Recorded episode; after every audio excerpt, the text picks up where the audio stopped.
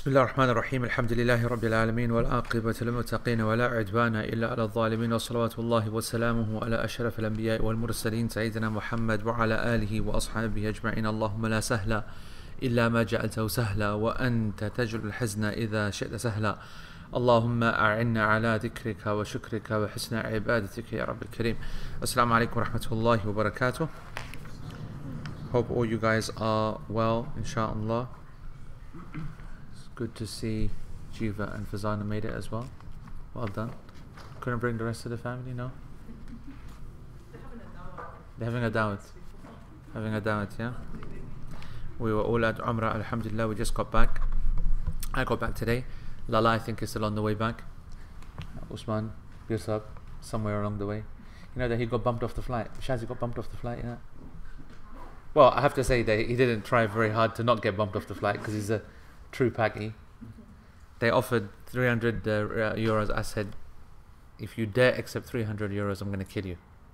I go, as a bare minimum, you have to negotiate three things. And then I'll swap with you an upgrade to business class. The next flight, so our flight was 7.30. The next one was 1.10. No difference, to be honest. Okay, you get a lounge and stuff, in it, And at least 300 quid. Lala did well, yeah. He did well. He negotiated 400 quid, upgrade to business class, 110 flight, and mashallah, man. And uh, and uh, big lounge, nice lounge to be honest. Huh? That's it. Extra bonus, unbelievable, unbelievable. You know when we were going, when we were leaving, it was completely overbooked the flight, and I was telling all these packers, yeah, take the option. I was saying all of them, but not a single one did it. I'm very disappointed to be honest. You know, the, the quality of packness is is going down. They could have come the next day. They could be in the monies. They'd spend that money. They'd have been laughing. Yeah, that's true. Yeah, don't get religious on us now, you know what I mean? you know what I mean? Don't, don't get all dini on us now. Lala won't like that. We don't like any involving deen in, in issues like this, okay? This is money now. Take it then. Alright, so welcome to all the new people who have joined us as well. Um, so today, inshallah, we're going to be uh, jumping into one of the key uh, arkan of the prayer. Um, and I want to actually, this lesson is going to be all over the show. Actually, I want to share quite a few notes from different places, from Mushaf, from Divine Link, from Sheikh Muhammad Mukhtar Shankiti's class, and from Sheikh Muhammad ibn Salih Al Uthaymeen's points upon the commentary uh, or his commentary on Mul Hajawi's text. Uh, but before I do that, we want to do two things. One is to answer one final point that he asks Sheikh Uthaymeen asks, which is related to the prayer line from last week, and then the questions that are, are outstanding from the last week or two weeks, as Rafi was saying. Bring it up, Shaz. Um, so, firstly, at the, the uh, first, no, no, no. This, uh, these questions that are nine questions or whatever. So anyway, uh, from last week, uh, Mesa was saying that uh, if there is a uh, if the imam is in a room um, that is adjacent to the. Um, by the way, I never saw all these uh, questions. Uh, no, I'm saying even before I didn't see them. Uh, uh go up, Shaz. Meso saying that if the women's uh, uh, uh musalla is to the. Um, this is this week's lesson. They reposted the questions Take care, we'll get to it, innit? Right. If the women are in a room that is adjacent to the men's room, the imam is not in front of them yeah so they're on a line basically like like here actually yeah like exactly like here got men here we got women here yeah and that's not the normal vote. that's only on today yeah then do the women also uh, do the line uh, uh, do they also um, go to the middle of their line does that make sense it's actually a really good question okay it's a really good question i don't know the answer to that either and I need to think about it. Are there restrictions on the women's line? Say it again. Are there any restrictions on the women's line? Are they comparable to the men's restrictions? All the rulings, this is a really good point, okay? Moment said, are there any restrictions to the women's line? Let me explain something.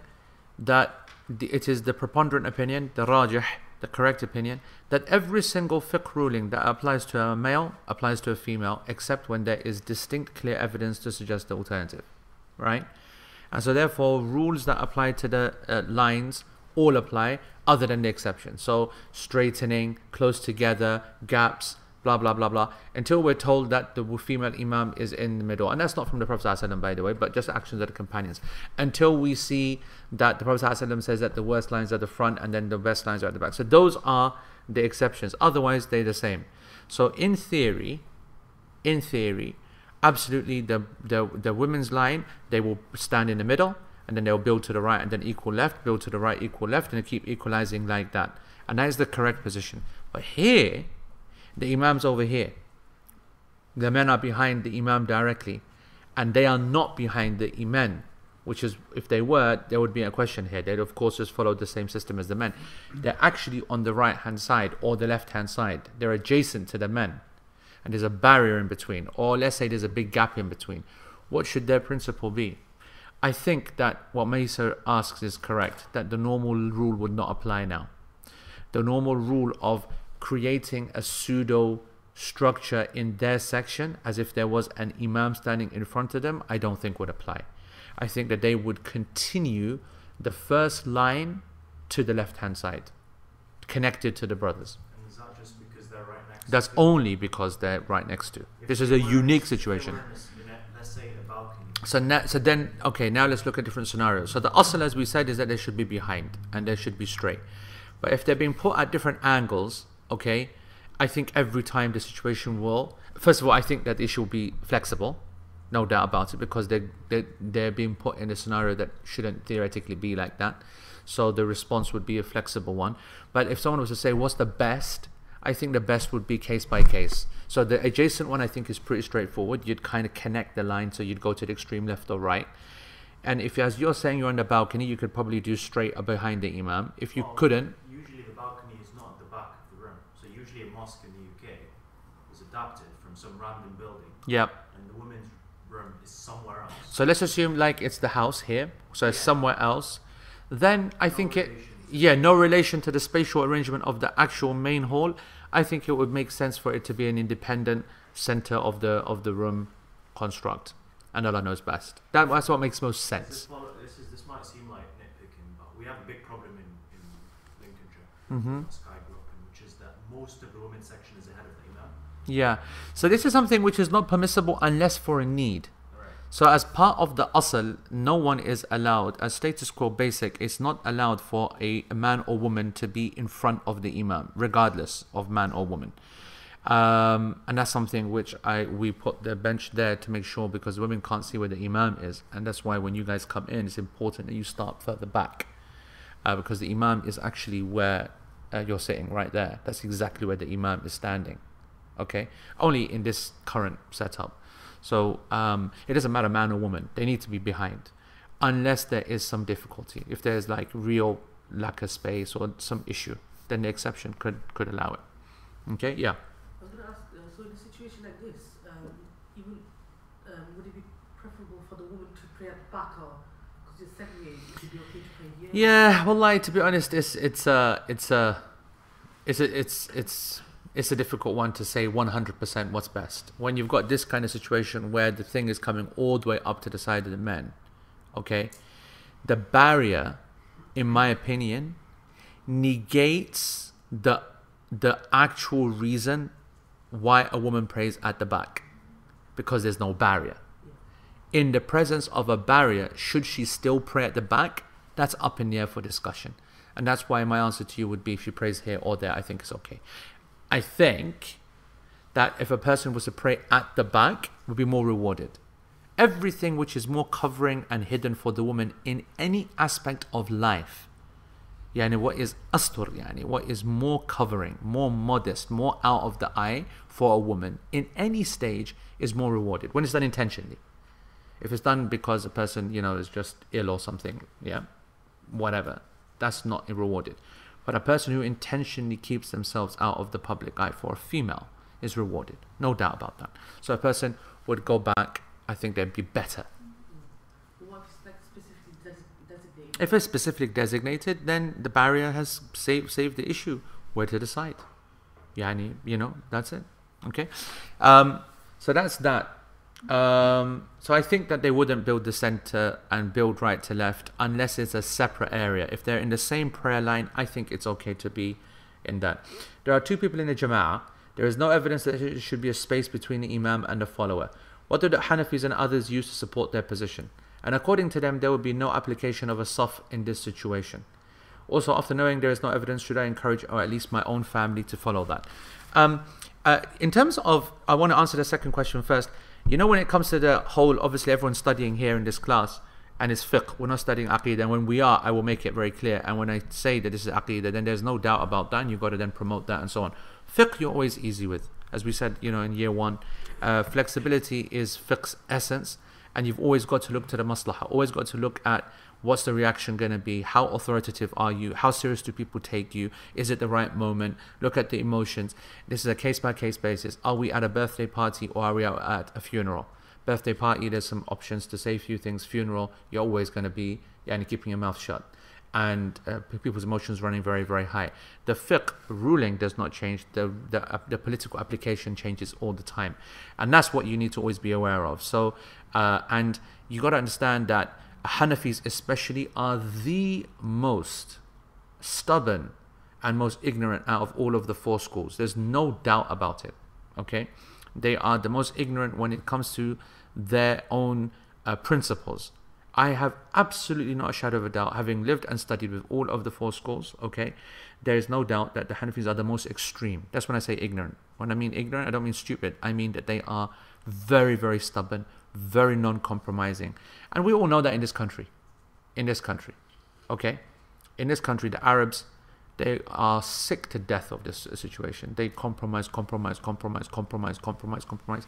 Yeah, and always trying to keep the Paks happy, the Gujis happy, the Bengalis happy, whatever, whatnot. Always.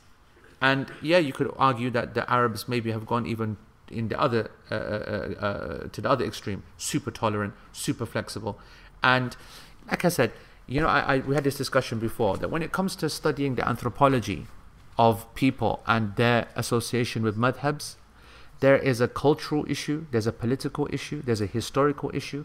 You will see that certain madhahib uh, fit certain people, and then as time goes, they start to mold the madhab around themselves.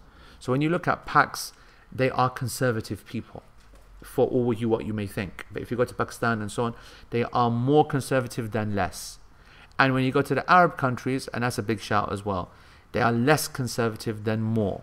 I'm speaking very big stereotypes.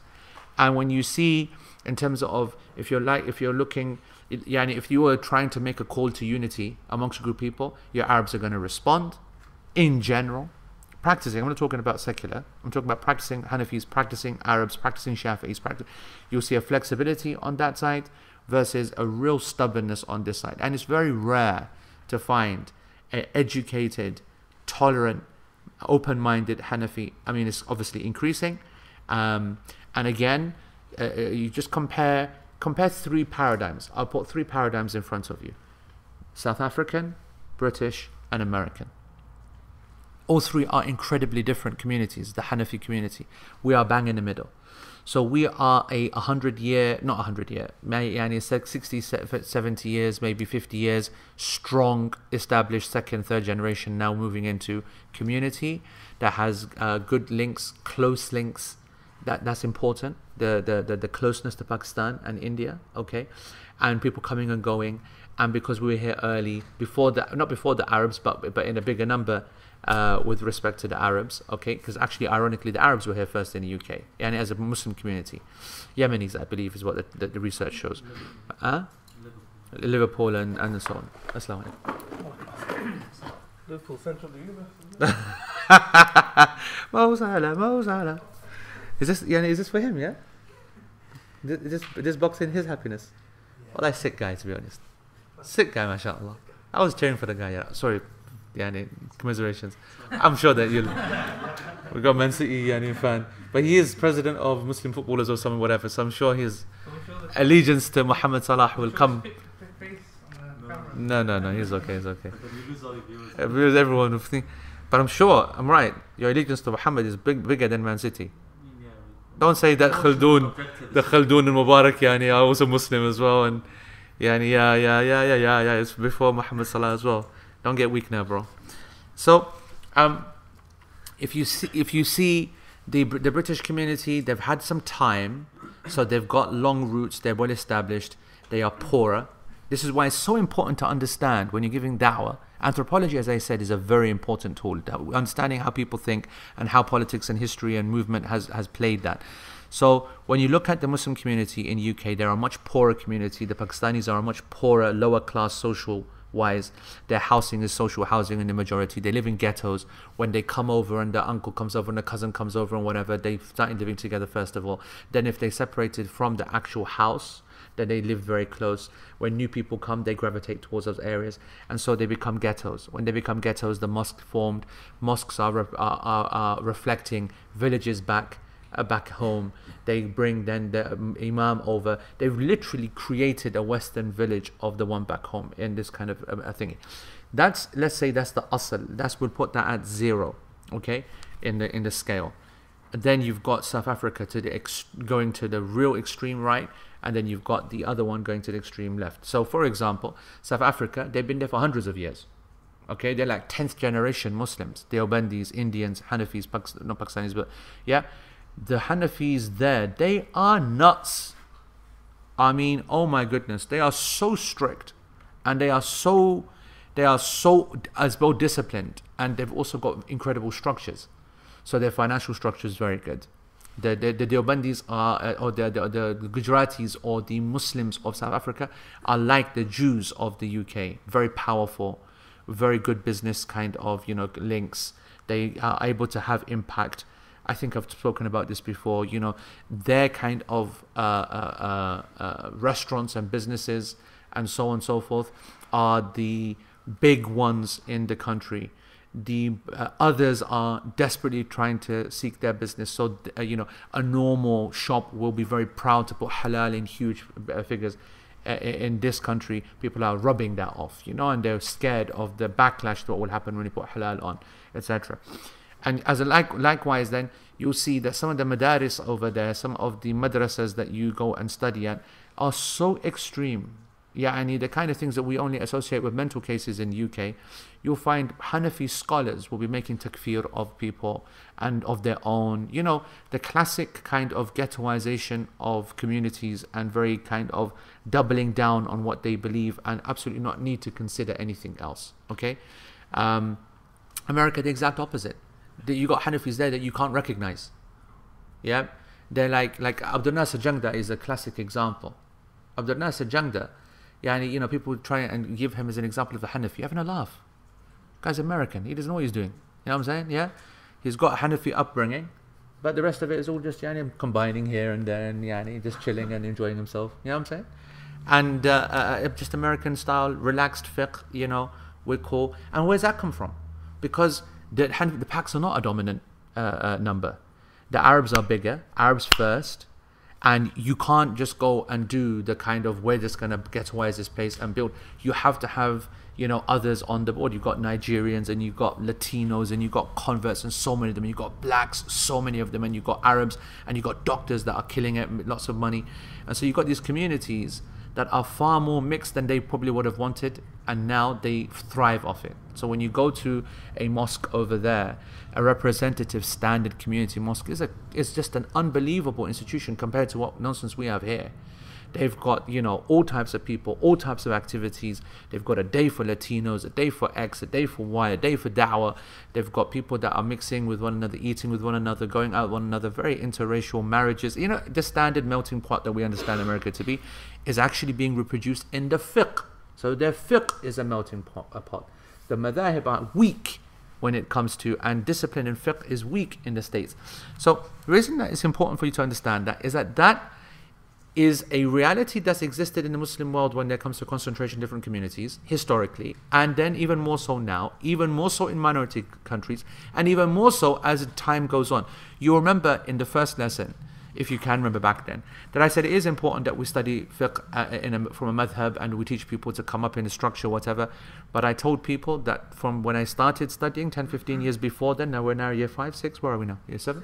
6? Yeah.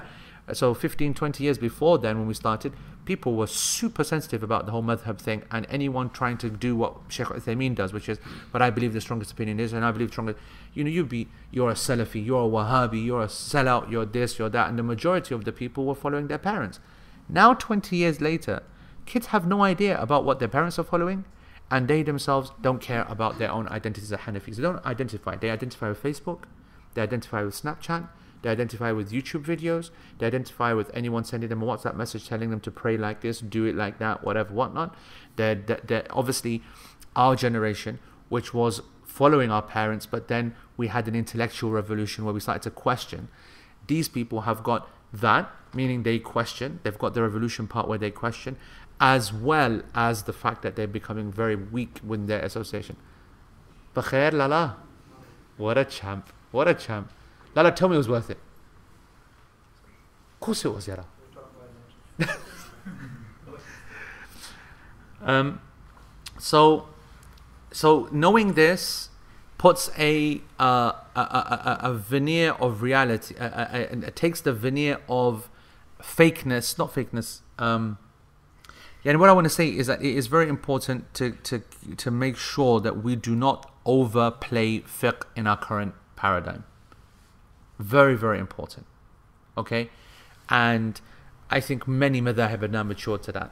And many people, if they didn't mature to it, they can't help because they realize that their imams themselves are because they're dealing with more and more new issues that the madhahib themselves traditionally couldn't deal with by themselves and having to create new fatwa. And when you're creating new fatwa and you're borrowing from other madhahib, that's an eye opener as well for some of these people. And so now we're in that new state where, you know, um, so back to the point where Rafi'a says, Do I tell my people about this? It's all about how powerful you are, how strong your voice is, how much respect you have, and just how nuts your family are, how you know hardcore they are. Okay? At the moment, I still think we'll have another 10, 20 years. After 10, 20 years, no one will care about, you know, the whole emotional issue of Rafi' Yadain at home. You know, that my parents will kill me if they saw me raise my hands or, you know, or say Vahabi or whatever. Yeah? Um, as for what the, the actual point itself of standing in the line, then the truth is is that uh, the Hanafis they didn't have a textual evidence for the fact of having someone set back. They don't have a textual evidence. They use an aqli evidence. They said that the word imam comes from amam, okay, meaning to be in front. So there has to be by definition someone up front. We say to them, okay, what about the hadith of Ibn Abbas when the Prophet ﷺ brought him over to the side? They will say, yes, he did, but there's no doubt that there must have been a gap will argue what? We'll say that you have to prove there's a gap. When someone brings someone from a side to the side, you are the one who has to now establish the evidence to say that there was a gap. Does that make sense? Okay. So that's the for, for, for what she's asking, that's the evidence for them. Not a textual one, but an aqli one. And it, it's, it's, it's an argument. It's a valid argument, and that's why it's a valid opinion to have that gap, and we don't make a big thing of it. So, no, I don't think you should be making an issue of it. But if you're with practicing people and students of knowledge, then you know you will grab that person and bring him forward, like I did to some Paki yesterday who was spending, I don't know where he was standing, but I made sure that he was standing closer. Yeah. I'm not saying what that Paki is, but I'm just saying that he got business class and a couple of monies, yani, and whatever, whatnot. Yeah. That's what I'm saying. Right. Uh, up, quick, quick, quick, man. All these questions taking ages. Taimur, yani, thinking is. Anyway. Um, the statement of Anas radiallahu anhu about joining feet and shoulders, etc. What is the correct interpretation? Which madhabs understand from this statement to join the feet, which madhab don't? Also, what are the. Oh, come on, man, Rafia, we went into so much detail of that. You behave yourself. Go and review no, the lesson. Don't blame her. She's posting all the questions that went unanswered. Oh, that's not hers. Yeah. Oh, sorry, Rafia, uh, I take that back. Rafia, I take that back. Completely take that back. Rafia's sweet. I take that completely back. I just thought you were just being any hardcore. Right. After today's class, I understood that when women can't see the imam, they should stand up for prayer at the start of iqama in order to have. Uh, uh, What's wrong with this YouTube screen, yeah? Uh, uh, uh, uh, can't see the imam, they should stand up for prayer at the start of iqamah in order to have time to straighten their rows rather than at qad or at the end of it. Yeah, I think that's okay. If women, women can't see the imam, then uh, and they know that he's coming and they need a bit of time to set rows, yeah, standing up a bit earlier is right, fine. You're a latecomer, you assess your line and get ready to join. Is it more of an obligation for you to straighten your line alone, as there are too many other lines, too many people in the row in front? more so than joining the jama'ah, even if it means you've lost that rak'ah since you'll be joining the imam after he has made ruku'ah. So basically, uh, I don't quite understand that because if you're by yourself, what's the straightening? Yeah. You've come late, and she's saying that all the lines are, up front, and she's joining, starting a new line. She's saying, Do I spend more time straightening or joining the salah? I'm saying if you're by yourself, what's the straighten? Oh, you mean you're the only one straightening the line in a line that you're joining? Right, right, right, right. I see. Okay. So if that's the case, then of course you will do what is yani the sunnah, and and it is not sunnah to rush to join the prayer. The sunnah is to establish yourself and get yourself in the right frame of mind, as we're going to be covering today by the word of uh, Allahu Akbar. Um, uh, as um, a prayer scenario, prayer scenario at home, a Hanafi imam single male musalli Hanafi Imam, single male musalli, single female musalli, who stand directly behind the Imam in separate lines, correct? No, that's not correct. The Hanafis will also have the second male musalli to the right, but back a bit, that's all. They'll be like, yani, when I say back, I mean, you know, like uh, uh, uh, two inches, two inches to the right, two inches back, or four inches back. So we're just talking that much gap. He doesn't stay behind. And then the woman would be behind, behind. Correct. Behind in a separate line. Earlier you said the first line is preferred for the learned, seniors. So if I'm young and not very learned, shall I still raise for the first line? No, I said that the first line is for whoever gets there. And I said that the one who prays behind the Imam directly is for the uh, Ahlam and nuha, people who are uh, you know, top people basically. Yep, those are people who should be behind. And by the way, there should be some congruence there that the top people of the Quran and Deen and things should also be the people of Ibadah as well. You see, there's an idea that just because, you know, I'm next scholar, next skillful, I can just bowl in whenever I want. Yani the classic people combine both. They are the people of Ibadah as well. They are there early as well. So they probably yani, are there by right as well. So yeah, to everyone else, young, whatever, you come to the front and you get the reward. Okay. You mentioned that the center of the second line is more better than the sides. That is only if you are first. So the center of the second line is better when you are first because that's obviously you being there earlier and it's because you're closer to the imam. If you come late, then you've got to accept that you can't get the same reward as the guy who got there earlier and you're farther away from the imam. Uh, but you've done the right thing by going to the correct side to balance the line. Okay? Um, what's all this, bro? Has the class finished and whatever? Why? Okay, come down. Done? Okay. So one question from Sheikh Al that I want to say before we go into Allahu Akbar. Okay. He says, Mas'ala at the bottom of page uh, uh, uh, 18. He says, the Prophet ﷺ said, إِذَا تَوَضَّأَ فَأَحْسَنَ الْوُضُوءَ لم يخط خطوة إلا رفعت له بها درجة the hadith that was mentioned before last uh, two weeks ago, the Prophet ﷺ said, if someone makes wudu and he does it perfectly, then he uh, uh, and then leaves his home, he will not take a single step except for every single step. He will be raised uh, uh, a, status, and a sin will be taken, and a ajr will be added, and and and and. The question: If a person leaves their home without making wudu, and goes to the masjid and makes wudu there, does he have the same reward? No. Okay. Uh, Sheikh Uthaymeen says, from the apparent meaning of the hadith, he will not get the reward. From what the hadith uh, states, he won't get the reward. And that's because there's a difference between a person who leaves the home in preparation for the prayer and a person who comes to the masjid who's not prepared for prayer, not ready for prayer, and then prepares himself yani, for prayer at the masjid. And I think yani, that's the correct position. Naam, he says, yeah, okay, if his, far, if his house is very far away, uh, and he did not have time to make wudu or he did not make wudu but he will be on the road for a long time to actually get to the masjid then i hope for yurja i hope uh, uh, it is ho- hoped that uh, he will get the reward because he put a lot of mushakka in, a lot of planning in, a lot of time in, and so on. So that finishes prayer lines, okay, from my side. All right. This is obviously a big subject. Are there any questions to complete? Obviously, we didn't get an opportunity to answer questions last week. Um, are there any questions on the prayer lines?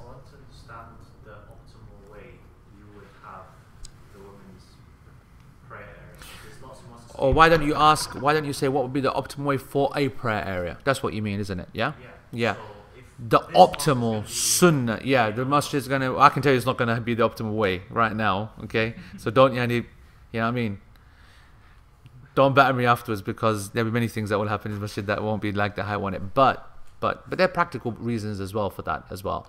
Uh, ideally, ideally, a perfect prayer area would one recognize ratio about how and so the woman's area would definitely be smaller okay number or number one number two they should be in the same prayer hall they should have immediate access visual to the imam okay number three their entrances should be unique and Nabi Wasallam gave them unique entrances. We were just in Umrah going around Masjid Nabawi and touring and we were looking at Babun Nisa, which was something specific, which is still there now, ironically not used by the women. Okay, but it's there in the original masjid. And the men's and Abu Bakr's entrance, whatever, is very separate from the women's side. So we'd have separate entrances so there'd be no mixing. The Prophet ﷺ was very strict on the issue of intermingling to reduce intermingling. Okay? So intermingling between men and women should be avoided unless necessary, unless you're traveling together or something, or you're studying or whatever. But in a salah situation, women should be able to come in and out independent of men and men should be able to come in to the musalla independent of women. That's again ideal. There should be no barrier. There should be no barrier in the actual section itself. So they should be at the back. They should operate the rules of the Prophet ﷺ, meaning that they should hope to be in the back lines and not at the front. And the ones that are in the masjid, the men should try to get to the front and stay away from the back, depending upon obviously timings and so on. Um, that's ideal that's very difficult to actually achieve geogra- uh, geographically, spatially, spatially. Okay, so then you start playing with various of this. I think the barrier is a real problem. Okay, I think the barrier is a real problem, which is why I like the idea of women having a mezzanine floor. Okay, I like the the mezzanine Regent's Park style. Um, what other massages can we think of? Regent's Park, really. Who's not been Who's not been to Regent's Park? The women's section is Emet They see that they've got some nice lattice thing going on. All right, that's more design, or maybe it's not. I don't know. Yeah, but they can see the imam clear. Uh, that it's, it's, it's the upper balcony. So if this is the this is the prayer area on the ground, they are here. So they're up a floor, and it's a full floor. They, can, they so they're praying, and they and because it's a big mosque, they can see the the whole front of the masjid, and they've got a lattice, I think. Huh? Edinburgh, not been there, right? Okay. Um, Saudi involvements in both, interestingly, huh? That kind of style. We had, the lattice, uh, uh, they, they closed off. Made made it fixed. Made it like ten feet tall, like completely. Who? VP. Bro, look before we give them the credit. They must have done that yesterday, okay? Or something like that. VP, look after women. No, I mean, they've started to. In fact, am I right in saying when I was at uni they had it? I think, you know what? I might have done them a disservice, you know. I've just had a flashback that in 95, in 95, I remember when, you know, our version of practicing would be yeah, would be Pakistani society, men and girls hooking up and saying it's Laylatul Qadr, let's go to VP. I remember that. You're right. you remember that? It's not for the women though. Huh? They, they have munchies up there. Yeah, That's what they use it when for. It gets busy, why are you crashing? Why, why, are you crushing our dreams Honestly, for? Every time I've been up there, it's for it's for. What you doing up there? every time you've gone up there, you sick guy. You sitting guy. Yeah, Green Lane. Naveed's talking about Green Lane. I I've been to Green Lane recently, and we were praying in the women's section during the renovation. So it's not separate. Yeah, it's separate, Naveed. Yeah, it's it's completely separate. Green Lane outside is not purpose built, but they've done a lot of uh, uh, you know work inside. No, but I think yeah, no, well, well, actually, they've done, done. When was the last time you were there? Oh no! Oh, they've done lots of work since then. Uh, yeah, so so so then. This is kind of why I'm asking. Yeah, so so so so then so then moving on to that next thing, which is the truth again. Again, you go look at the the, the issue of money and power and whatever and and land uh, uh, planning permission. We're very uh, with with the increasing difficulty to get purpose built masajid like you want. I mean, think about this place. This is green belt, first of all. Then it's a place of worship that they don't want to. And then we've got all the pressure. Everyone's focused on this. What we wanted to do, you know, a couple of years ago, which was, you know, protests and Facebooks and that, whatever. That, that, was justified, in my opinion. Oh, that was really ugly. Like I said, once you go down that path, I, I, mean, I agree. Trying to incorporate this beast of a thing at the top, yeah, it is horrific. I, we all accept that. The point is, is that that was you know the steps that we could only take. Now, the situation is, is that in these scenarios, we have to accept compromises inside, and good compromises definitely is a screen. To have a big screen in a section that gives women a full on, because I, I, think that's the most important thing. The thing is, they no, I don't think so. No, no, no, no, no. Oh, you ask any of these women, would they rather stay at home or they'd watch a screen in a masjid? It's not nice. By the way, just because I'm wanting the screen, I'm not giving you permission to look at the screen. yeah, I don't want you going like this. Yeah, you still there is still a to be looked at. It's more than that.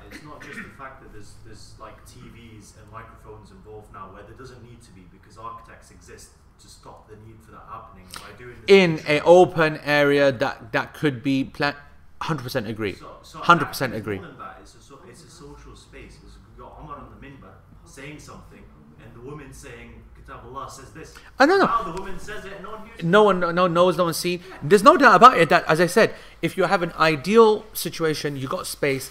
You've got to have women in the same space, the same space. Every hadith that you see of the Prophet ﷺ is about same space. There's no doubt about it. Uh, uh, exceptions, as I said, are in play for huge massages and for uh, uh, minority countries and all their planning issues and so on and so forth.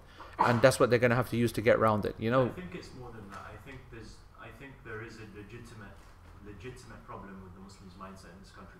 That we don't have any. In this country, compared to others, yeah, definitely. There's no doubt about that. And, and actually, this is why the question keeps arising: What do women do in this unnatural situation they're in a separate room now. They're not going to be starting at the back anymore.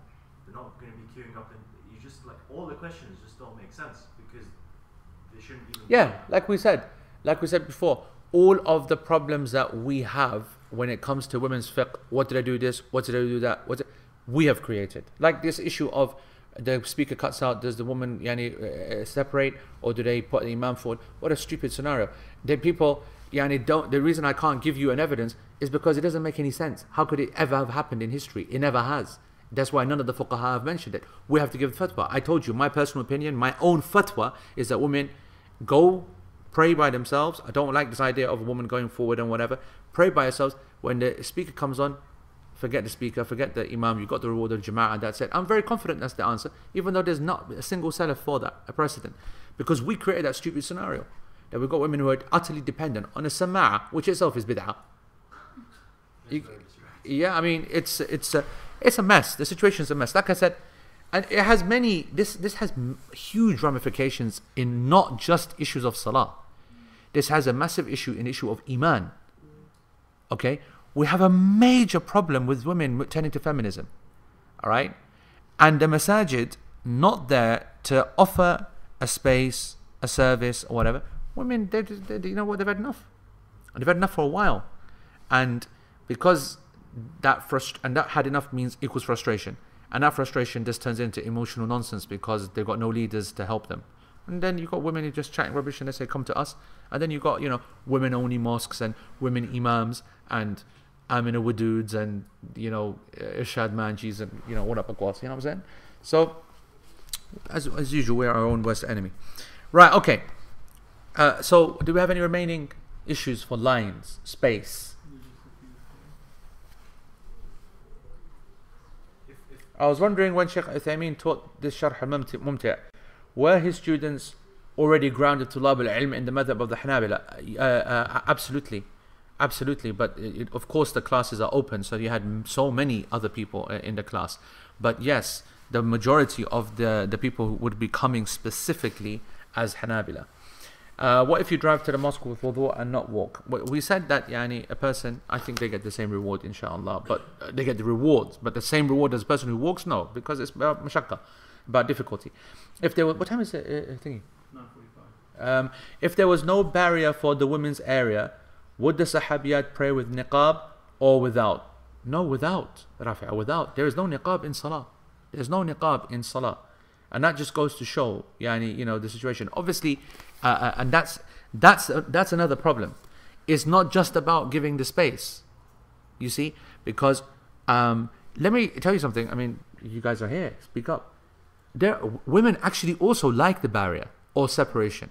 They do find. I mean, I know from many sisters that just the fact that they've got their own private space to chill, to relax, not have to wear hijab, etc., etc. That though shouldn't be the mosque. Do you know what I'm trying to say? Yes, exactly. Right? But because it's the only place, so they embrace the barrier kind of separation. Yeah, it's our, our chill zone. We still get a mosque feel out of it. We still get the Jama'ah reward out of it. And we can chill with the hijab. We don't have to wear niqab. They can relax, whatever. Non Muslim country.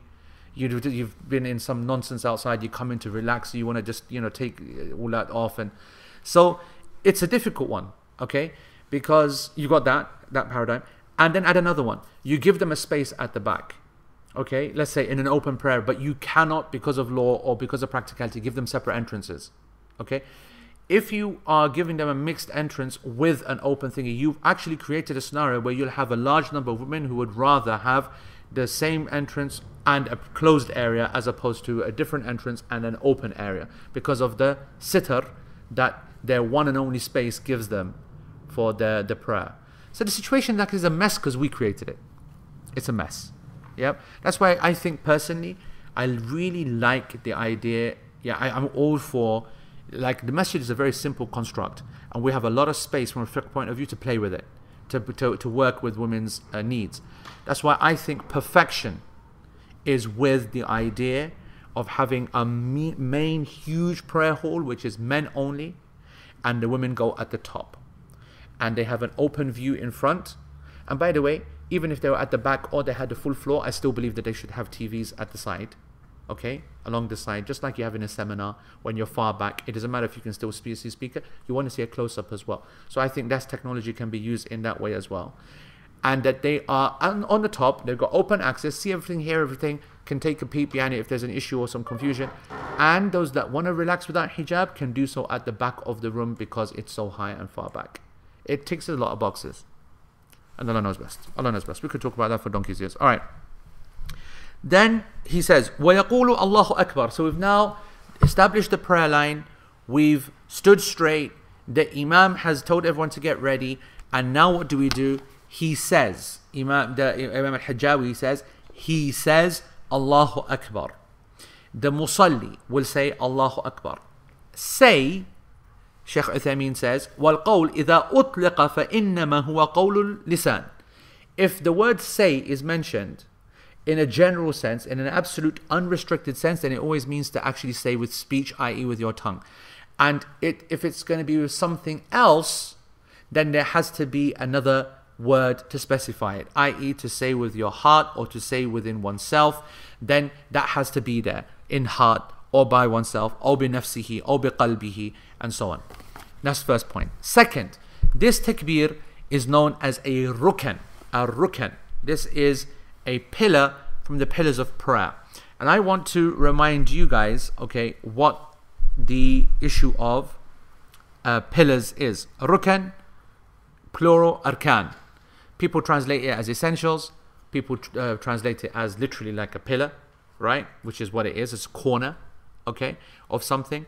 And I want you to visualize that if you've got a chair with four uh, legs, you take one away, the whole thing falls down, okay? An act of worship cannot survive if the rukn is not there. That is why, and I will share this definition later, or you can write it down, that the best technical legal definition of rukn is an evident and constant attribute whose absence necessitates the absence of the hukam. It is an evident and constant attribute whose absence necessitates the absence of the hukam. but whose presence, says comma, but whose presence does not automatically bring about its object, but whose presence does not automatically bring about its object. It is part of the essence of the act itself. It is part of the essence of the act itself. That's the definition. I repeat again two times, and then someone post it on the thingy. It is an evident and constant attribute whose absence necessitates the absence of the hukam, but whose presence does not automatically bring about its object. Full stop. It is part of the essence of the act itself. Final time and then I'll explain what this means. It is an evident and constant attribute whose absence necessitates the absence of the hukm, but whose presence does not automatically bring about its object. It is part of the essence of the act itself. Now, post it, Yara, who's posted it? Right. Now, let's translate this now into normal human language, okay, because that's the legal kind of thing. So, a rukn is an evident and constant attribute, meaning that it is an actual thing that happens it has to be continuous, meaning that it lasts throughout the actual act that you're doing, that the rukun is part of. It is evident, meaning it has to actually happen, whether it's an action or a statement or a, uh, a, uh, an, an, intention or whatever. Whose absence necessitates the absence of the hukum? If it's not there, its absence will then lead to the absence of the hukum, meaning the thing itself, the ruling itself. In this case, salah.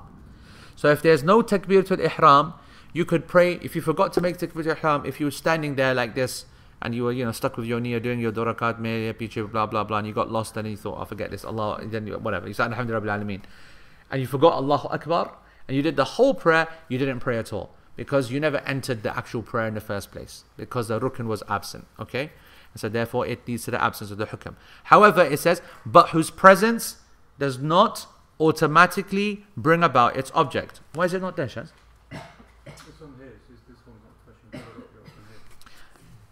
It's, it's not online. No, it's online. It's just I've got two screens open. It's only refreshing comments on. So it's on the online live thing. Yeah, that's that's then. A few seconds ago. I'm gonna. That's what I said. It's got two the windows open. My comments are coming in live here, but it's not updating those comments on that. And this screen, my my screen here. Yeah, it's on this computer. It's just a different. So my screen is connected to this one. Yeah. Not the live online one. Yeah, live online. It's a nice online page, but I've got two windows open. Comments are only coming up live on one page. I have to keep on refreshing this one to. Take है Take है ठीक bit, bit uh, but whose presence does not automatically bring about its object. So the presence of the rukn does not mean that salah has been established. It's only a part parcel of the game itself. The final part, it is part of the, uh, the essence of the act itself. So it's not a shart, a shart is a precondition. That's why the word pre is used. It happens before. A rukan happens within the act itself. Okay? So the arkan are within an act, shurut are before it. But the main thing is about a that you need to understand is that these are essentials. They can never ever be missed. Whether it's the arkan of Hajj, the arkan of Siyam. So the arkan of Siyam, for example, is to start before uh, start at uh, at uh, dawn. Okay, at Fajr. The arkan of uh, Hajj is to have spent at least one minute one minute before Maghrib on Arafah, even though we'll spend five hours there. Uh, arkan of Hajj is to make the tawaf of Hajj, even if it means X, Y, and Z, and so on. Even if you, you might not have wudu or something like that, according to some scholars, etc., etc. So we're talking the bare minimum, absolute essential bare bones. Now, it's a rukn. Sheikh Uthaymeen says, prayer cannot start without it because the Prophet ﷺ said, two للموسي في صلاته الموسي في صلاته This is very important for all of you to understand what this phrase means and who he is. Al-Musi fi salatihi is the companion who erred in his prayer. As far as I know, we don't authentically know his name. But he is a companion, radiallahu ta'ala anhu. And he, his hadith is narrated in Bukhari. And the Prophet ﷺ tells us about and, and, and narrated in Bukhari, Abu Huraira. he narrates this, and I'm going to just read out the actual uh, hadith, this hadith in Bukhari and Muslim. Um, I want to read it in Arabic, okay, first, so that you get to hear some of the key phrases, because there is very important, essential phrases in, in this hadith. Abu Huraira radiallahu anhu, he said, أن الرسول صلى الله عليه وسلم دخل المسجد فدخل رجل فصلى فسلم على النبي صلى الله عليه وسلم فرد وقال ارجع فصلي فإنك لم تصلي فرجع يصلي كما صلى ثم جاء فسلم على النبي صلى الله عليه وسلم فقال النبي صلى الله عليه وسلم قال ارجع فصلي فإنك لم تصلي ثلاثا فقال والذي بعثك بالحق ما أحسن غيره فعلمني فقال صلى الله عليه وسلم إذا قمت إلى الصلاة فكبر That's our part for our lesson today ثم اقرأ ما تيسر معك من القرآن ثم اركع حتى تطمئن راكعا ثم ارفع حتى تعدل قائما ثم اسجد حتى تطمئن ساجدا ثم ارفع حتى تطمئن جالسا وافعل ذلك في صلاتك كلها A man entered the masjid, that's narrated by Bukhari and Muslim. A man entered the masjid whilst the Messenger of Allah entered as well. The man prayed two raka'ah and then came to the Prophet and said, Assalamu alaikum. The Prophet said, Wa alaikum salam, and then said, Go back and pray because you have not prayed. So he's obviously been watching him whilst he's prayed the two. Go back and pray because you have not prayed. So the man went back and he prayed two raka'ah like he did the first time and then came back and repeated the salam. And the Prophet ﷺ replied and then said, Go back and pray because you have not prayed. And he did that, and that happened again once, twice, and three times. Man each time praying as best as he thought that it is. And the third time, when the Prophet ﷺ said that to him, he said, The man said, By he who sent you with the truth, O Messenger of Allah, I do not know any better than this. So teach me. So the Prophet ﷺ said, When you stand up for Allah, for Salah, say Allahu Akbar. Then, or let me actually be more accurate. When you stand up for salah, then kabbir. We need to have a discussion what that actually means. Kabbir, you say to anyone who understands Arabic, it means say Allahu Akbar. Okay? But it doesn't say, he didn't say, the Prophet did not say, قل Allahu Akbar. He didn't say, say Allahu Akbar. He said, do takbir. Kabbir.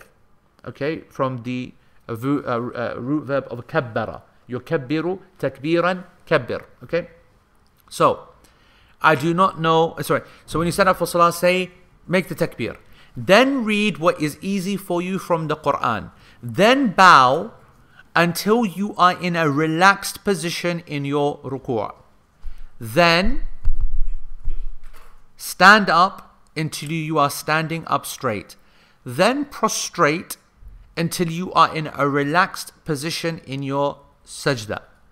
Then sit until you are relaxed in your julus sitting state. Now do this in your entire salah. That's the hadith. This is now famously known as Al Hadith al Musi fi Salatihi, the hadith of the one who earned, erred in his prayer. A number of important lessons and rules come from this hadith. Okay, a number of them. The most important is the concept of arkan, because the Prophet ﷺ said, Sallu kama ra'aytumuni usalli. Pray like you have seen me pray. Sallu is a command, indicates obligation. This is very important. There are some people who are not very great in fiqh, a movement, a reformist movement, okay, right? That using this hadith and actually even entitled the book yani as prayers you have seen me pray, okay? They took the opinion that every single act of the prayer is an obligation as a result of this statement. Does that make sense? They said that the Prophet ﷺ said, Pray as you have seen me pray, a command which indicates that every single thing that has been indicated by the Prophet ﷺ is obligatory. And therefore, anything missed out would therefore be sinful or even worse, invalid. This is a classic literalist approach to hadith. And that's why the fiqh and the fuqaha are so important because they are able to classify. And this hadith is the most important weapon for the fuqaha to prove that there are levels to the prayer, that there are sunan, nafal, that there are wajibat, and that there are arkan, i.e., that there are some things which are more important than others. That's why the most important knowledge that you teach children at the very beginning are the arkan. You teach them the most essential aspects of the act that they want to do. And then once they've got a handle on that, you start to develop then the rest of their knowledge, the rest of the things they need to learn. And this hadith indicates that the Prophet ﷺ saw a prayer that he was not happy with, in fact, not just not happy with, but considered invalid. And yet he did not go into, and Abu Hurairah is narrating every detail. He did not say, recite surah after Fatiha. He did not say do the sajda of this. He did not say the make the takbir of that. He did not say say Sami Allahu liman hamida. He did not say. You get what I'm trying to say? A lot of things were missed out, and that you might say, well, you know, he was being brief. You could argue. We say no. Why no? Number one is the Prophet ﷺ is not allowed to be brief. He's not actually allowed. You know, when we say he addal amana wa nasah al umma, when we make this dua for him, والسلام, he completed the trust and he was sincere to the ummah, sincere in his job, in his advice, and so on. And, and, Nabi, and Allah subhanahu wa ta'ala has praised the Prophet wasallam for doing this job perfectly. And so therefore what we know, what we know is that it is not permissible for the Prophet wasallam to miss out anything as part of the Sharia, especially that which is obligatory. And here, the guy has said, radiallahu and I want to know by Allah, teach me. And he's told him the most important things. It would indicate that the things that were missed out were not of the rukn level. And that is why when he said fakabbir, this is the clearest proof that the takbir is a rukn of the prayer. And there are other arkan of the prayer, okay, that will come into this. But the real thing is, is that what do we think about this this companion? What did he make the mistake on? It's clear from the context of the hadith that it wasn't the takbir he was basically up and down, up and down. He was doing that thing where he's not stopping in ruku', where he's yani quick up from the sajda. You know, like people pray, they're like you know, as if they're kind of like you know, yeah, pecking, pecking like Pinocchio. They're like all over the show. They don't, no solidity, no relaxation, no breathing, no. Not allow the bones to, but it's always, and that that's why the words is very important. Hatta tatma'in, until you reach a state of tuma'nina. Okay, this is very important. That means tuma'nina is what? Tuma'nina has been used in the Quran in different contexts. Ibrahim alayhi salam, when he said that I'm asking these questions, I just want to have tuma'nina in my, my heart. Yani, I'm asking about this, how's this, how's that, so I can have full certainty, full relaxation, full confidence, assurance, full yani whatever. Okay, there's no issue of doubt. It's just wants yani fully yani to be on, and uh, Allah subhanahu wa ta'ala says, Allah bi al-qulub. Is it not in the dhikr of Allah that you find tuma'nina in the hearts? What's this? That the hearts find rest, tranquility, serenity, calmness. So you're looking for a person to be, yani if you want a practical translation of the tuma'nina here, it's stillness. Stillness is very, very important in this, this yani uh, aspect. Okay? Um, so,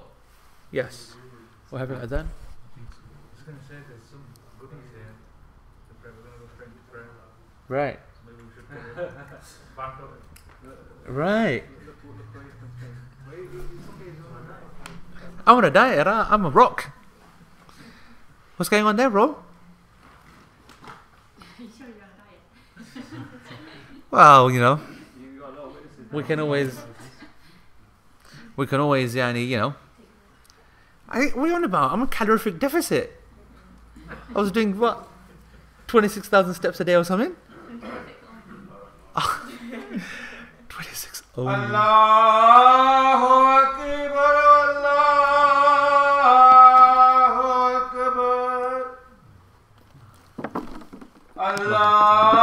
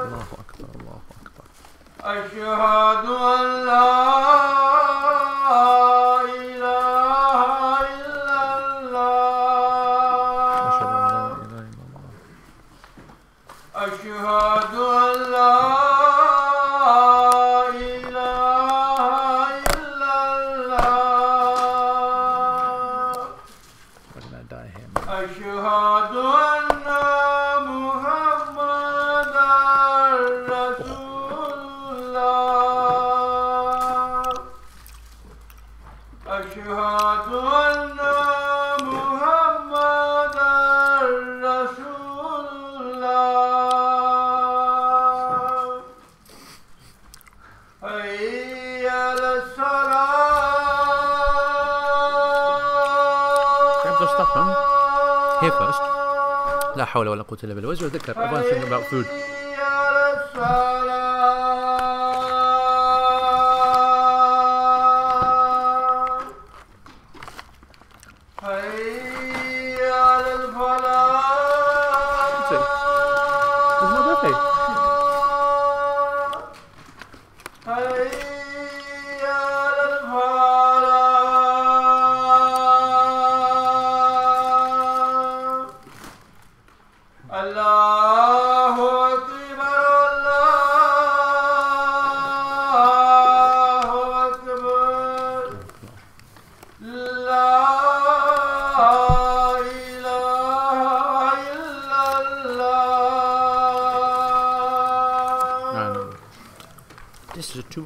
I'm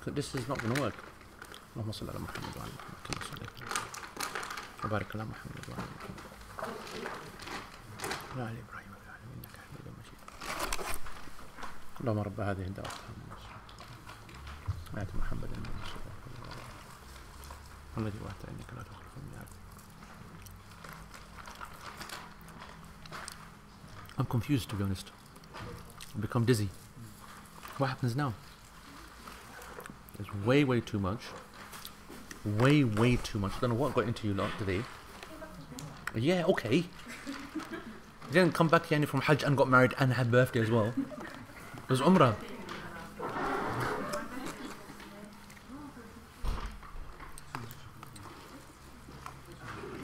I'm lost now. I don't know what to go. I, I've got to protect the masjid. I've got to protect the masjid, I've got to protect the people, I've got to look after your health. Lesson has obviously stopped, everyone there is like. But that's not. We've got 15 minutes left. Plenty of time, yeah? Yara, what's this, man? I spent half my time opening the packets. Did you say don't?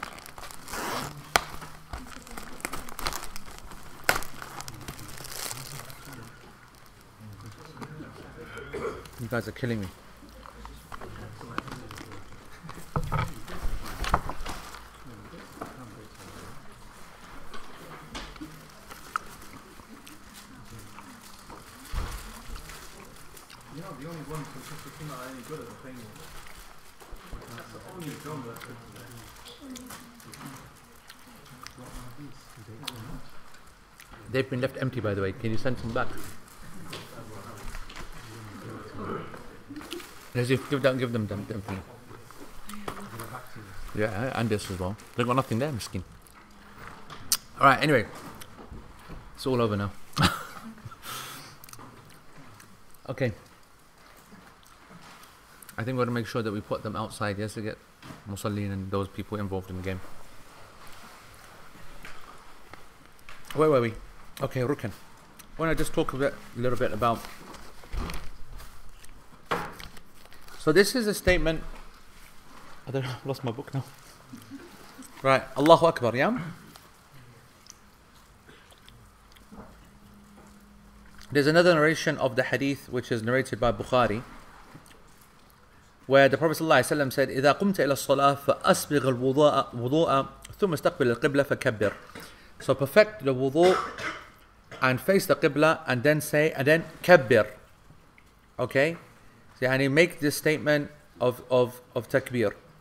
And Sheikh Uthaymeen says that it's not valid to pray the prayer without it. Absolutely and impossible for a person to pray the prayer without it. Now, I want to have a discussion about what is it that actually it is. Okay? And there's a lot of discussion about that. So, when a person um,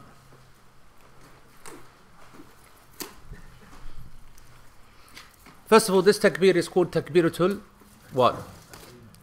A tahrima. It's known as a tahrima. It's also known as takbiratul ihram. Okay? And this was a naming that was done by the scholars, never from the Prophet. ﷺ. Okay? This name was not given by the Prophet ﷺ or the companions. This is a name that was given by the ulama.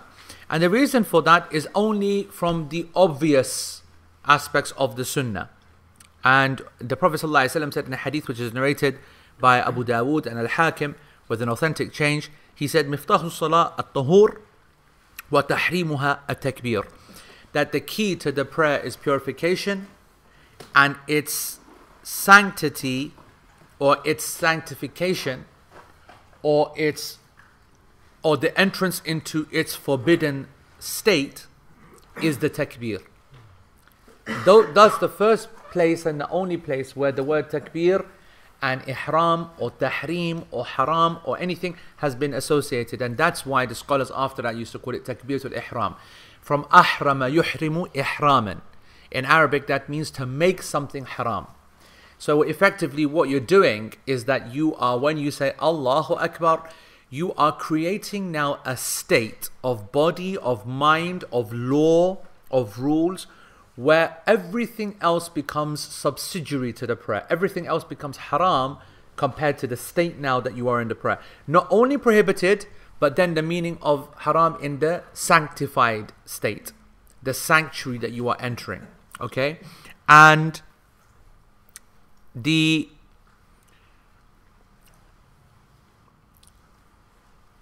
once a person has entered into this,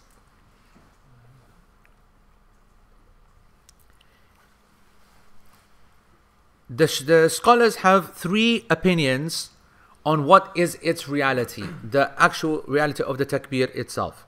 The first statement is that it is not valid to enter any prayer, nafal or fard, unless you say Allahu Akbar. By itself, nothing more, nothing less. Without it, there's no prayer. Okay? Not a variation of it, not the perfect form of it, not the definite form of it. Al Akbar, Allahu Al Akbar, Allahu Al Akbar. No, it has to be Allahu Akbaru. Okay? So Allahu Akbar. That's the only phrase. This is the position of the Hanbali school and the Maliki school. Okay?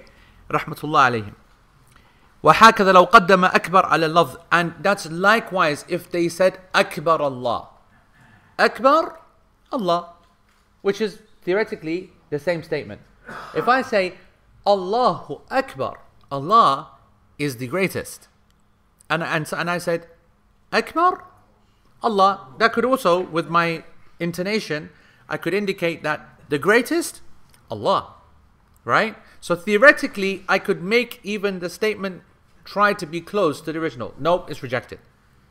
According to the correct position, the class position, the Hanbali position, the Maliki position, is that it has to be Allahu Akbar and no possibility of it being any other way. The prayer will not start in any other way. The evidence is the hadith Bukhari Muslim that we said. The Prophet ﷺ said, إِذَا قُمْتَ إِلَى الصَّلَاةِ فَكَبِّرْ when you stand for the prayer, then say takbir. And the only way that anyone in history has ever say, said the word takbir is say Allahu Akbar. And this is what has been established in Sharia.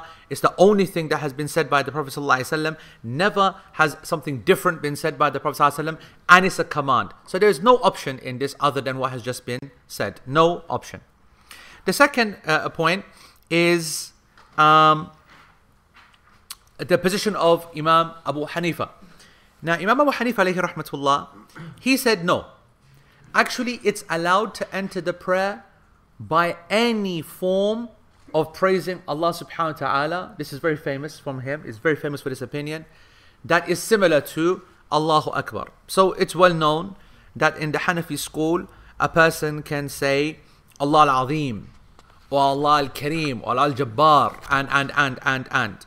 What's the evidence for this? Why did the Hanafis say that? You, you don't need to say Allahu Akbar. You can say uh, their, famous one that you'll see in the books of the, the, the, the, the Hanafi books is you can say Allahu Kabir.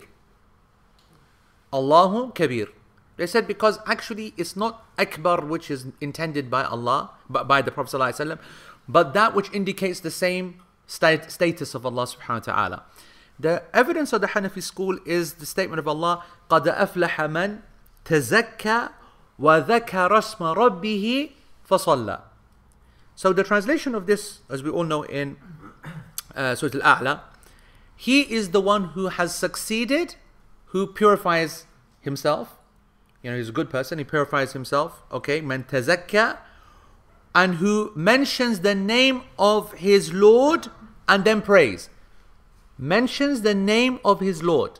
They said that Allah said in the Quran, mentions the name. So however you mention the name, it's good enough. Allah Al-Azim, Allah Kareem, Allah Kabir, anything. In the meaning of Allahu Akbar, anything else, it can work. And they said that this is the prayer is valid for such a person to pray with this. They said it is sunnah to say Allahu Akbar. But they said that prayer will start by, by any way that a person will say it in this kind of ma- manner. Imam Shafi'i was in between. He said that no, it has to be Allahu Akbar, but if a person says a version of it, like Allahul Akbar, Al Akbar, right? Then that's going to be uh, uh, acceptable. And Akbar, الكبير والأكبر Akbar, He said, if a person does a version where he says Allahu Kabir, that's going to be acceptable. Or Al Akbar, that's going to be acceptable. So we have three opinions. The majority and the correct position, which is the only way that the prayer starts, is by saying Allahu Akbar. You have the Hanafi position, we have the Shafi'i position, which says it can be Allahu Akbar, Allahul Akbar, Allahu Kabir, Allahu yani, uh, Akbar Allah. You can have versions of it. And then you have the Hanafi opinion, which is that any phrase that, that is similar in meaning to Akbar, they can be accepted. The correct position, as I said, is the position of the majority. What about the ayah? What's the response to the ayah? Anyone know? قَدْ أَفْلَحَ مَنْ تَزَكَّى وَذَكَرَ اسْمَ رَبِّهِ فَصَلَّى What's the response to that? Sheikh Uthaymeen, uh, Sheikh, uh, uh, Sheikh Muhammad Mukhtar Shankiti, he said that the vast majority of the Mufassirin has said this refers to Eid, that this is referring to the one who has prayed Zakatul Fitr, okay, on the Laylatul Eid, and that وَذَكَرَ اسْمَ رَبِّهِ that is now those people who are making takbir of Takbiratul Eid, so this is for the actual prayer, and then for Salah is the prayer of Eid. So that ayah actually means something completely different, and even if it didn't, and it was general. The ayah was talking about Islam and Salah in, in general. The hadith make it very, very clear. Fakabbir can only be a command that only indicates the actual takbir uh, itself. So that's why that is the position. A person has to absolutely say Allahu Akbar and nothing else. And um, that's, I think, very important for us because uh, this has an impact upon the ruling for a new Muslim. Because is it something that has to be said in by the tongue? What about a person who is a new Muslim? What do they do? Is it something then that has to be said in the heart as well? Does it have more than just a statement on the tongue? The answer is yes. When you say Allahu Akbar, you are saying it in three ways, the scholar said. One, you're saying it upon the tongue. Two, you're understanding the meaning. Three, your heart is expressing it as well. So, if a new Muslim was to come who couldn't speak Arabic, what would they do? that person, the only thing that they can't do is say Allahu Akbar in the Arabic, which is going to assume, okay? But they can know what it means and they can say it in their heart. So they will definitely at least say something that indicates to them the same meaning of Allahu Akbar. That's not the same, that's not the same for a person who's mute, person who can't speak. If a person who can't speak, he has to do salah. There are some scholars that said that he does that pretends to say Allah Akbar, which is the biggest nonsense ever. Okay? Because a person is meant to asl say in his heart. If he says it in his heart and he can't speak on his tongue, he's forgiven for what he can't speak upon his tongue. Because Allah subhanahu wa ta'ala says, فَاتَّقُوا اللَّهَ مَسْتَطَعَتُمْ Have taqwa of Allah subhanahu wa ta'ala as much as you possibly uh, can. Alright, we'll stop there inshallah. Um, because it's time for salah. And moving on, remember it's between Maghrib and Isha every single week. Uh, the schedule is up on the uh, uh, website as well. If you don't see it, then just refresh your page. Yep, keep refreshing your page. Everyone can see uh, all of our rest of the musallin. Today is Eid for you because we have cakes and donuts and cakes and more donuts and more cakes and more donuts. So they will be outside. This is all from me, from my. Um, it's not all from me, but we went Umrah. We took our, uh, I took the Umrah group from here, and the, the people, mashallah, the sisters, and some brothers they've brought lots of gifts for people who are doing Umrah. So please take some chocolates and sweets afterwards. Jazakumullah khair. Subhanakallahumma wa bihamdik. Ashhadu an la ilaha illa anta astaghfirukallahumma wa atubu ilayk. Protect this house next week. Okay? Next weekend. Weekend after. Not this weekend. Oh, Salah. Yes, we're going to do Salah. Good. Yes, we do Isha from now on, everybody. Yep, we're going to do Isha. Jazakumullah khair.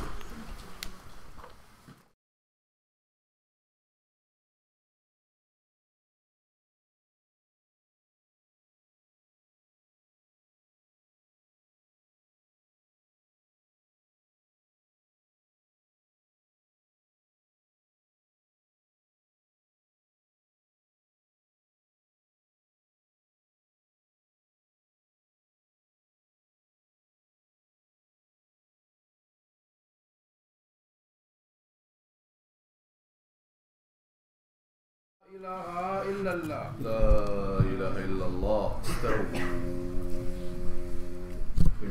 واعتدلوا استووا switch off your mobiles please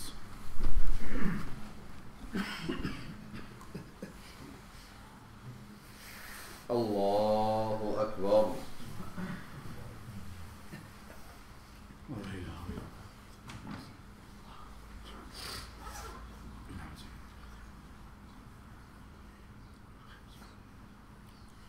الحمد لله رب العالمين الرحمن الرحيم مالك يوم الدين إياك نعبد وإياك نستعين اهدنا الصراط المستقيم صراط الذين أنعمت عليهم غير المغضوب عليهم ولا الضالين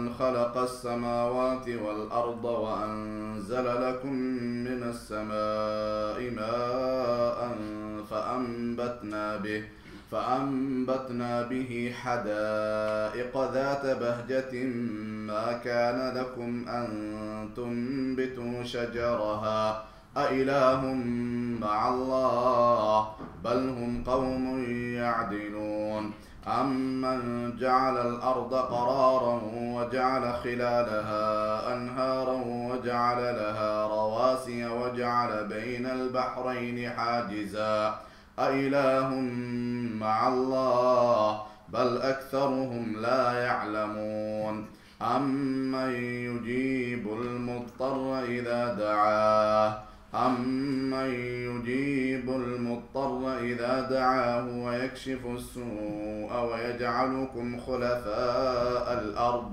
أإله مع الله قليلا ما تذكرون أمن يهديكم في ظلمات البر والبحر ومن يرسل الرياح بشرا بين يدي رحمته أإله مع الله تعالى الله عما يشركون أمن يبدأ الخلق ثم يعيده ومن يرزقكم من السماء والأرض أإله مع الله قل هاتوا برهانكم إن كنتم صادقين الله أكبر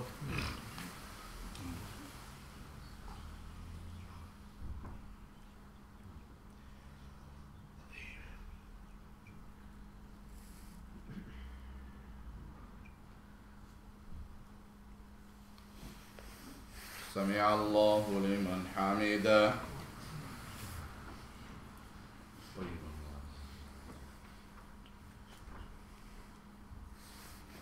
الله أكبر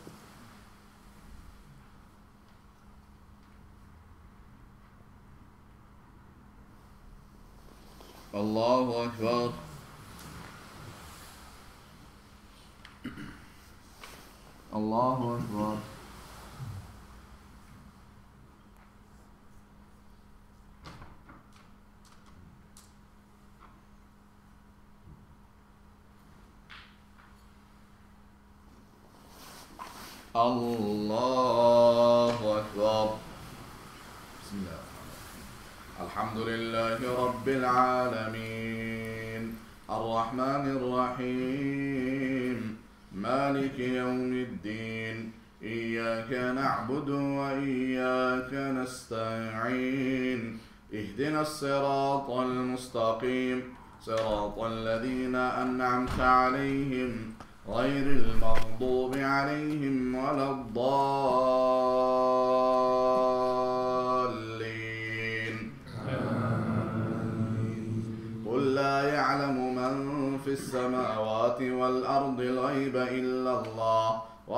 يشعرون أيان يبعثون بل ادارك علمهم في الآخرة بل هم في شك منها بل هم منها عمون وقال الذين كفروا أئذا كنا ترابا وآباؤنا أئنا لمخرجون لقد وعدنا هذا نحن وآباؤنا من قبل إن هذا إلا أساطير الأولين الله أكبر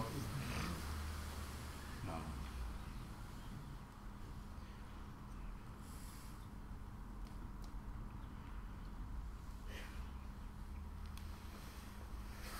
سمع الله لمن حمده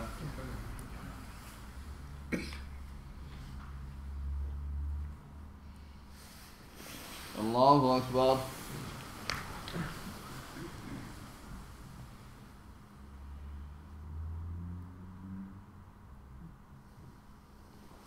الله أكبر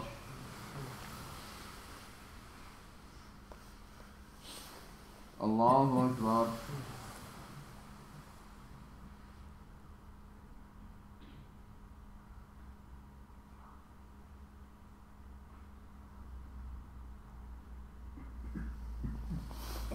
哦，是吧？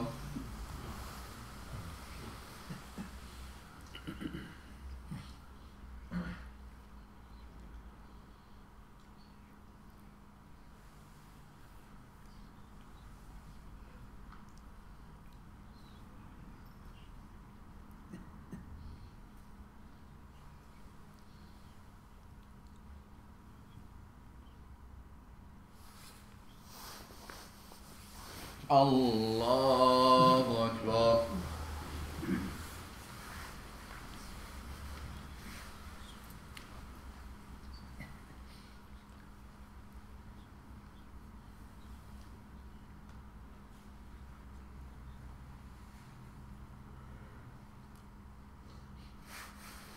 الله أكبر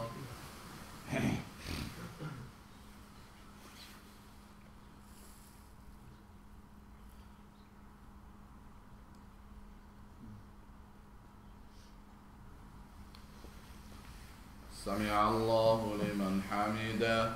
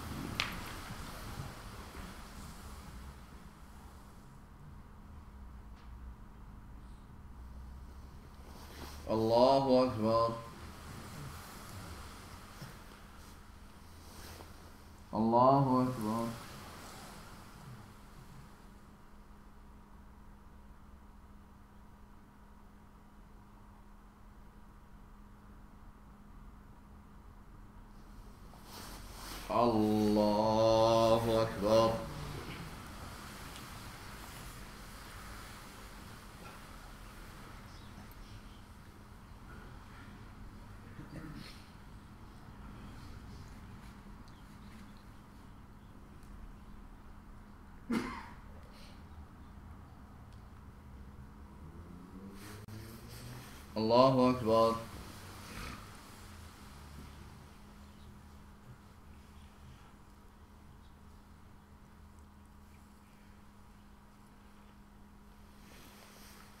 سمع الله لمن حمده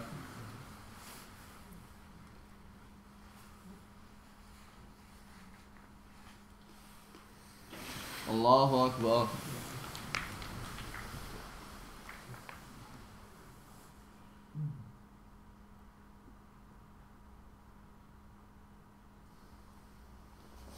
Allah Akbar.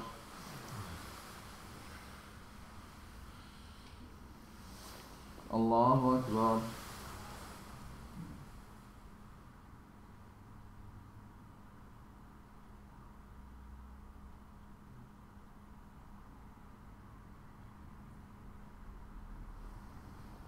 Allah.